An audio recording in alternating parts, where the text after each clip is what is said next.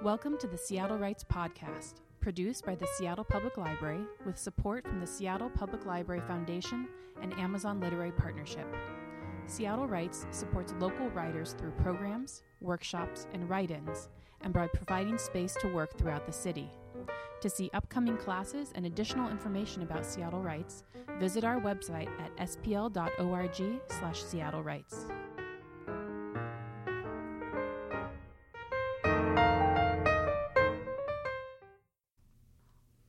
Welcome to the Seattle Writes podcast, produced by the Seattle Public Library with support from the Seattle Public Library Foundation and Amazon Literary Partnership. Seattle Writes supports local writers through programs, workshops, and write ins, and by providing space to work throughout the city. To see upcoming classes and additional information about Seattle Writes, visit our website at spl.org slash Seattle Writes. I'm Andrea Goff, a librarian and co coordinator of Seattle Writes. I'm here today with Peg Cheng, who writes novels for kids and adults. She's the author of the middle grade novel, The Contenders. Peg has hosted writers' wellness retreats and, as part of Seattle Writes, has taught several sessions of fear and writing, a workshop that helps writers accept fear as a natural part of the creative process and understand how fear can be used to propel their writing. We're pleased to welcome Peg today to talk more about fear in writing. Hi, Peg. Hi, Andrea. It's great to be here today. Thanks for coming, for sure. So, my first question for you is why did you want to teach a workshop on fear in writing? Well, when uh, when Linda Johns first contacted me last year and said, "Hey, uh, do you want to teach a, a class for the Seattle Writes program?" First, I was absolutely thrilled, and then the second thought that came into mind was, I should just teach on fear and writing. And uh, it's because it's something that I've struggled with um, during the last couple of years. Uh, I know what how it feels to have all the time in the world to write, and then and then I don't do it because because I'm afraid. And um, it was a really strange thing for me because I had written part time for about 12 years when I worked full time at the UW, and then later when I was running my own consulting business. And um, but then two years ago, when I closed my business and I decided I was going to follow my dream to write full time, I tried writing and I just couldn't do it. I would actually sit down and try to write, and I would just I would just think of so many other things I needed to be doing, like cleaning the bathroom, wash the dishes, maybe do an extra load of laundry, uh, clean out that bookshelf, reorganize it. There was always something more urgent, and it wasn't that I would sit there in my chair and and actually uh, feel feel like fear coursing through my veins. It wasn't like that. It was just this overwhelming desire that I had to do something else. Just had to do something else, and I had to do it now. that's how my fear showed up, and I over time I realized that for a lot of writers, that's how their fear shows up too. Um, so again, when I was asked to teach a workshop, just the first thing that came to mind was how do you overcome uh, the fear that always comes in when you're trying to sit down and write? And uh, that's why I wanted to teach that workshop. Yeah. That's excellent. Uh, what do you think causes people to fear writing? So uh, there's a lot of reasons I think that people fear writing, and um, a lot of the I'm gonna I'm gonna go over them, the ones that I know of, and a lot of these relate to me, and then some of them don't. But um, one of my fears is that the writing's just going to be bad. yeah, I think a lot of people have that. I definitely have that. Um, the other fear is that I'll let other people down.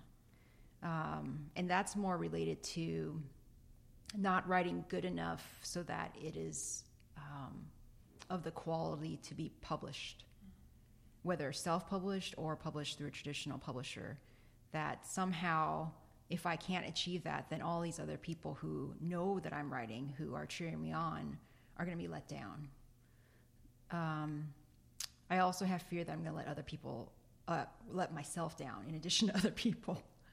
So if I wasn't able to achieve that, I would feel bad too. Um, I also have fear about the dark emotions that my characters feel. Yeah, like you know, on on most days I don't really want to go through anger, anxiety, sadness, depression. uh, my characters go through that, and I'm like, you know, I don't really want to go through that today. uh, and what's related to that is that, um, as with most good stories, your characters are going to get hurt. You know, I can't remember, was it Nabokov who said, um, your job as a writer is to get your character up a tree and throw stones at it? Throw, throw stones at him or her? And um, that's what good writers do. And so I also have fear of hurting my characters and because really, even though I'm not my characters, because I'm writing them, it, it is me. So I, I when I know a, a really crucial, hard scene is coming up, I actually fear writing that because I don't want to go through it. I don't want to feel how it feels to um, to be hurt. So yeah, that that brings up a lot of fear. Um, and then, so some people have fear from a creative wound and um, like at some point in their lives, either a friend or a family member or a teacher saw something that they created and they they criticized it or put it down or said, oh, "Who do you think you are that you think you can draw something?" Like they have a creative wound, and um, I feel very lucky that I'm actually one of those people that doesn't have a creative wound. But when I first heard about that, I realized, oh my gosh, there's actually quite a few people out there that have that. Um, the other thing I don't have, which I recently um, was alerted to about this, is that if you're dyslexic, you tend to fear the actual act of writing. And I've worked with dyslexic students before, and I realize that a lot of my writing exercises don't work for them because they fear the actual act of writing. Um, one of my friends, who's actually a really fantastic writer, uh, he has to see the whole story, almost the almost the whole story in his head before he writes it down, and so it takes him a really long time to to to see that vision. But then he can write it down, and it's not that it's perfect or that it's super easy to write it all down, but he he can't, as a dyslexic for his type of dyslexia, he can't actually uh, discover as he writes. It has to all be discovered, um, mostly discovered ahead of time, and so he. he actually doesn't like the actual act of writing. That part is that the hard part for him. So there's just many different reasons why people fear writing, and um, I think it's very personal to each writer. Yeah, but I can relate to the majority of them. People always want to know how a writer writes. Can you describe your writing routine? Sure. So I, I, I try to link uh, my habits as they lead up to writing. So I wake up in the morning, I have breakfast, then I read for pleasure, usually for about 20 minutes to 30 minutes, sometimes longer. Then I meditate for about 10 minutes. Then I take a shower. and then I write. And all these things are linked. So sometimes I'll do them out of order and it'll feel weird. I'll be like, wait a minute, that didn't feel right. And sometimes it'll actually keep me from writing because I didn't link it. It didn't link um, as it normally does. Uh, but generally, if I follow that routine of wake up, breakfast, read for pleasure, meditate for 10 minutes, shower, and then I sit down and write before I do anything else, then it usually goes okay. and it took me a long time to realize that um, that routine works for me. Um, and actually, I'll go into more into that a little bit more in depth later. But I just wanted to say too that even even when I'm not writing, and I think this is true for a lot of writers, even when I'm not writing, when I'm actually doing chores or I'm gardening or I've gone to the grocery store to get some uh, get some food, I'm actually still writing. It's still uh, the stories, the problems, they're still working their way through my head. And so I find that when I'm doing something very rote, very um, just very normal and like something I do all the time, that that's when the solutions to a lot of my writing problems will come through. Because you know how a lot, a lot, of times people say, oh, I get the best ideas in the shower. I'm, I'm like that. I will be showering, folding laundry, something like that. And as long as I'm not using that thing to avoid writing, um, the solutions will come through. Yeah. That's neat. Do you write every day? No, but I try to write five to six days a week. So, how do you not get distracted while writing? Uh, so I do get distracted a lot, but um, I've gotten into the habit of using the the Pomodoro method. Have you heard of that method? I think I've heard of it, but I can't remember the details. I can't remember who exactly invented it. If it was some guy named Pomodoro, or if it's named that because people use a tomato timer, a timer shaped like a tomato, to do this.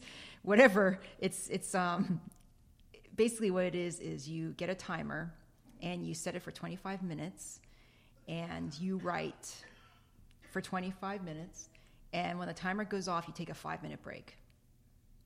And it's a great way to sort of um, break up your day so that you don't feel like, oh man, I have to sit down and write for three hours. Like, how am I going to get through this? Ooh, avoidance. Now I'm going to go do something else. You just say, okay, can I do this for 25 minutes? Yeah, I can do it for 25 minutes. And then give yourself a, a nice five minute break. Now, sometimes I don't stick with that. Like, I will take like a 20 minute break or longer. depending on what I got done. If I got something done really diff- that was really difficult, I'll give myself a longer break. I'm like, that was a that was fantastic, Peg. Like you deserve a longer break. Um, but generally, I find that 25 minute blocks uh, using the Pomodoro method is is a great way to not get so distracted. Yeah. That's excellent. I, I might need to try that during my workday. so, when you write five or six days a week, how do you keep yourself accountable to writing every day or that often? So that's a good question. This is this is what I was alluding to when I said I want to get more in depth about um, how I write. So it took me almost a year and a half to figure out a really simple way to stay accountable, and it was actually something that my therapist and I came up with.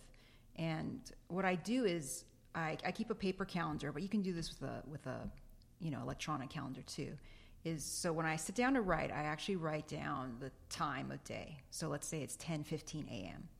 Then I start doing my writing. When I stop writing, I write down when I stopped. So let's say 11 15 a.m.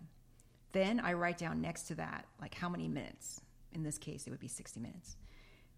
At the end of the week, on Saturday, I actually would write an email to my therapist with all those times on it. So it'd be like Monday, 10 15 to 11 15, 60 minutes, Tuesday, you know, on and on for the whole week. And I'd send that off to her. And she would sometimes write good job. I, I, remember this now. I realized she didn't always write back. Sometimes she would say, hey, good job. And other times she wouldn't write back.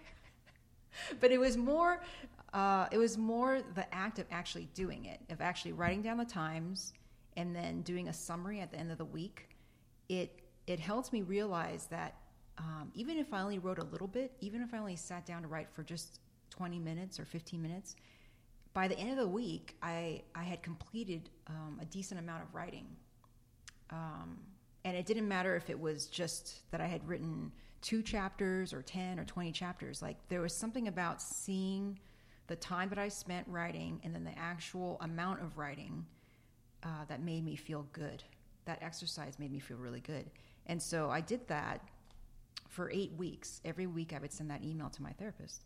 And after eight weeks, I I, um, I told her, yeah, I don't have to do this anymore because it, it's now a habit. Now I just do it for myself. Like I don't email anyone. I just I just write it out on my calendar, look at it, tabulate it, the total at the end of the week, and I go, wow, that was quite a bit you got done in that amount of time. Good job, Peg. And I and I feel I feel great about it. I don't need to have anyone else hold me accountable. Now, some folks, they'll just keep, they will do this forever. Just they'll find a friend or a buddy that they will email once a week. And I think that's a great idea. And hopefully that friend is someone who will actually write back, hey, great job. but I think, um, yeah, if people have troubles keeping themselves accountable, this is actually a technique that worked for me that took me a long time to discover. And um, you might want to try it, it might work for you. That's neat. I like that how do you choose? Sorry. sorry. going back for a sorry, moment. I forgot to mention that I actually recorded a, a video about this. Um, and so if you go to pegcheng.com and click on blog at the top, and then look for categories on the right, pick videos, then click vlog. That's a video blog. vlog number one how to feel the fear and write every day i actually explain in detail and with visuals about that exercise i just told you about That's excellent. Thank you. sure So, when you sit down, how do you choose what to write? so for me i have to i have to be very extreme like i have to choose what i'd like to see published if i were to die tomorrow That's great. that's that's how I choose what to work on, um, whatever is most urgent. And actually, just I actually have a vlog on this too. So, so if you go to my website pegcheng.com, you pick vlog number two. How do you choose what to write next? It's it's something one of, one of the students asked, and so I thought oh, that's a good question. Um, but yeah, for me, it, it has to be something that I feel absolutely compelled to write. It can't be something that well, I think this could be very commercial. It could sell, or you know, um, this is something I've been working on for a long time. It could be, but it, it actually has to be something that I feel like, okay, if tomorrow I were to be pushing daisies, sleeping with the fishes, what would I want to be out in the world?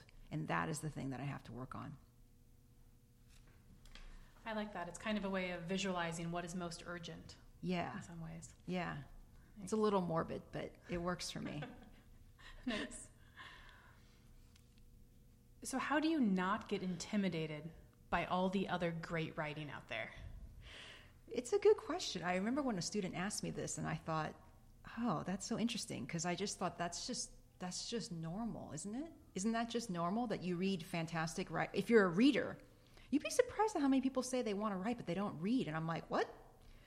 That's like saying you want to be a doctor but you don't want to touch human bodies. I'm like, wait a minute, that doesn't work. Um, but yeah, I mean, I read all the time. I read more than I write, and I'm always amazed by the great writing out there, uh, and I'm always like, "Wow, that's fantastic! I can't, I can't write like that," or "I wish I could write like that," or "That's great that that person writes like that, but I am never going to write like that." uh, but most of the time, when I read something really great, I think, "Oh, bravo, good game!" like you just, you just, you just upped the level that I need to reach for, and I feel, I feel um, motivated by that. Not to imitate anyone, but to, ju- to just realize that someone created a piece of work that is so fantastic that it makes me go, I need to create something as great as that for myself. Um, yeah, so I just think it's normal actually to feel intimidated as long as you don't let it stop you from writing. Um, another thing that I recommend to people, and I only got this tip recently in 2016 when Prince died. So I'm a big fan of Prince. And when he died tragically, it was really it was really sad. Uh, but this one article that I read, it it made me feel good, but it also made me feel good thinking about Prince. But it also made me realize, oh wait a minute, this is something that could be good for writers. And so the article is called "Isn't This Funnier?" New Girl creator Liz Meriwether recalls the making of the Prince episode. Um, you can Google it, or it's actually on Vulture.com. But basically, it's an article that Liz Meriwether, who is the creator of the TV show New Girl, she wrote after Prince died, and it was about um, the time when Prince said he wanted to be on New Girl because he's a fan, and she freaked out and had because she's a huge fan of Prince, and so her and her staff had to write um, an episode with him in it and then she describes how that went and she also describes how the shooting went and uh, it is uh, just a beautiful hilarious article um, and tribute to prince. And so i recommend that even if you're not a prince fan you should read it. It's actually really well written. But um, what it made me realize is that even someone who is a genius uh, and prince was a musical genius can like a regular old sitcom like New Girl. no, no offense. I mean, I mean, you know, New Girl is, you know, it's amusing, but it's to me, it's like a regular old sitcom, and so you never know who out there could be a total genius, thinks your writing is great and just loves it and is a fan. So you just have to do your best writing and um, not think that oh you know no one's going to like this or other people are going to think other people's writing is better. No you could write something that you like that makes you laugh and turns out some genius out there like prince also loves it. That's excellent. I like keeping that in mind that even with all these other great writers out there, someone's going to love your work too. That's right. Yeah, it Yeah. might be Prince. Well, not anymore Prince, unfortunately. it might be someone like Prince, It might be someone like Prince, Yeah. which would could be just as good. which would be amazing. Yeah. Um, kind of an addendum to that question. So, you write books for both children and adults. So, for example, when you were writing The Contenders for a middle grade audience, did you read other middle grade books or did you read things that were different from what you were writing? How do you, I guess, do you abstain from reading certain things when you're writing in that area? Oh, that's a really great question. And I know there's a lot of writers who won't read in their genre when they're writing that genre. So they won't read middle grade while they're writing middle grade. And at first, I used to think that that was really good advice, but now I'm like, no, I totally, I will totally read what's in my genre as I write that genre. Um, and it's mainly just that I feel like um, I need to read whatever feels appropriate and motivating at that time. So it could be middle grade novels. I've read many, many middle grade novels throughout my life. And so I have some favorites that I like to read. But when I think back at the time when I was reading or writing, sorry, writing the contenders, I actually wasn't reading any particular middle grades at that time, but I had many, many of them in my head. But I, I was reading a lot of um, uh, classic adult stuff. So I'm a fan of, of Mice and Men by John Steinbeck, which, if I could write a book as good as that, boy, wow. I, I mean, yeah. And I, it wasn't that I was trying to make the contenders like that, but I was reading it to remind myself of what really good writing is. And um, yeah, of Mice and Men is very different from the contenders, but just reading something really good made me feel more motivated to do my writing. So, so yeah, I do both. I'll read stuff that is totally within the genre, and then stuff that's totally not in the genre. Yeah. Nice. That's great. Um, so, speaking of reading, uh, do you have any books on writing that you would recommend? Yeah, I have um, I have many books that I'd recommend, but I I'm going to mention the three that I talk about in my Fear and Writing workshop, uh, and they are Big Magic: Creative Living Beyond Fear by Elizabeth Gilbert. That's it's a really great book. I love it because it's so full of all these little stories um, that Liz went through or that her friends went through in terms of living a creative life, and there's just many um, many many great insights and just lots of fun and hilarious and touching stories in there. I, I really recommend that one. And then the other one is um, Ink Spots Collected Writings on Story Structure, Filmmaking, and Craftsmanship by Brian McDonald. And again, similar to Big Magic, it's full of um, very short chapters, really, really great stories and tips on writing and story structure and getting better at your craft. Uh, I really love that book. And then the last one is Art and Fear, which is a sh- fairly short book um, by David Bayles and Ted Orland. That's Bayles, B A Y L E S, and Orland, O R L A N D. And Art and Fear: Observations on the Perils and Rewards of Art Making is um, it's a it's a bit more academic. It's um, but it's short and it's a fast read, but it's a deep read, and it's one of those books that I recommend that you read more than once because it's um, it's got some really great tips and concepts in there. And then there's one more that I don't talk about in the workshop, but that I recommend to pretty much anyone who asks about um, getting better at writing, which is a book that I read recently called Better Than Before, where I learned about making and breaking habits by Gretchen Rubin. Uh, it taught me a lot about habits, and it taught me a lot about how we're all different in how we make or break our habits. But she gives some very interesting tips on how to figure out what kind of person you are and what kind of quirks or preferences you have, and that how when you realize that about yourself, you can actually create better habits for yourself. So it was really enlightening for me, and so I, I recommend that to everyone too. Those sound great. Uh, and the good news is that the Seattle Public Library does own all four of those titles. So if you're a listener with a library card, come on down. Uh, finally, Peg, do you have any last words you want to leave with our listeners? Yes, actually, Andrea, as a matter of fact, I do. which is, um, I really love this quote from James Baldwin, which is If you're going to be a writer, there's nothing I can say to stop you. If you're not going to be a writer, nothing I can say will help you.